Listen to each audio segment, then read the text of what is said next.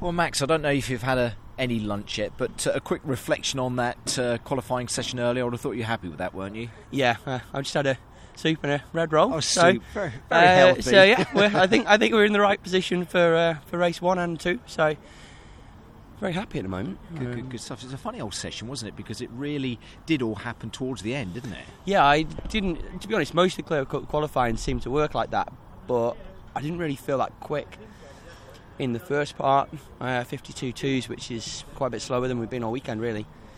And then, uh, yeah, put the put the second set of tyres on, and the red flag came out, and it kind of just all clicked into place. And the two laps that I did that were, were quick didn't really feel that quick, but yeah, that's sometimes how it is. it certainly is. And with your teammate Jack McCarthy, P2, great result for the team. But you pushing each other along to some extent, that always happens, I think, doesn't it? Yeah, um, hopefully we can just both be sensible in race one and, and bring it back. So you know, Sensible in a car, you well, guys. yeah, I think Jack said similar this uh, clear cut, but um, yeah, we will be we'll be fine. Hopefully, we uh, we both keep a sensible head and, and bring back a, another one two for the team. Say it's a great little start to the championships, and it must be nice for you as a driver to get in after the testing. It's to get to a race meeting, to get qualifying and preparing yourself to race. Yeah, I don't think you could have a better start to the season. So, um, you know, we maybe haven't been so strong in qualifying over the last two years. Hopefully, the move to Pyro is, is what brings us on in that respect, and it certainly seems so so far. I would have thought, as a final question, you feel you can definitely win this championship, don't you?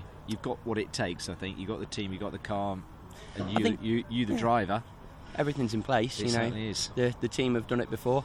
Okay, I haven't, but I've, I've been fairly been as close as most people have over the last two years, and the, the pace has certainly been there in the races.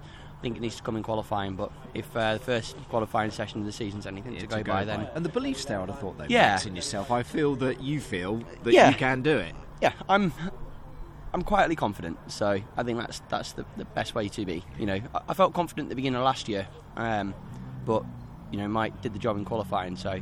I've learnt from that. I've uh, spoken to Mike quite a bit over the off season, And you've uh, got off to a good start, a very good start. and it's the best way to start for sure. Great stuff. Well done, Max. Thank you very much. Thank you. Cheers.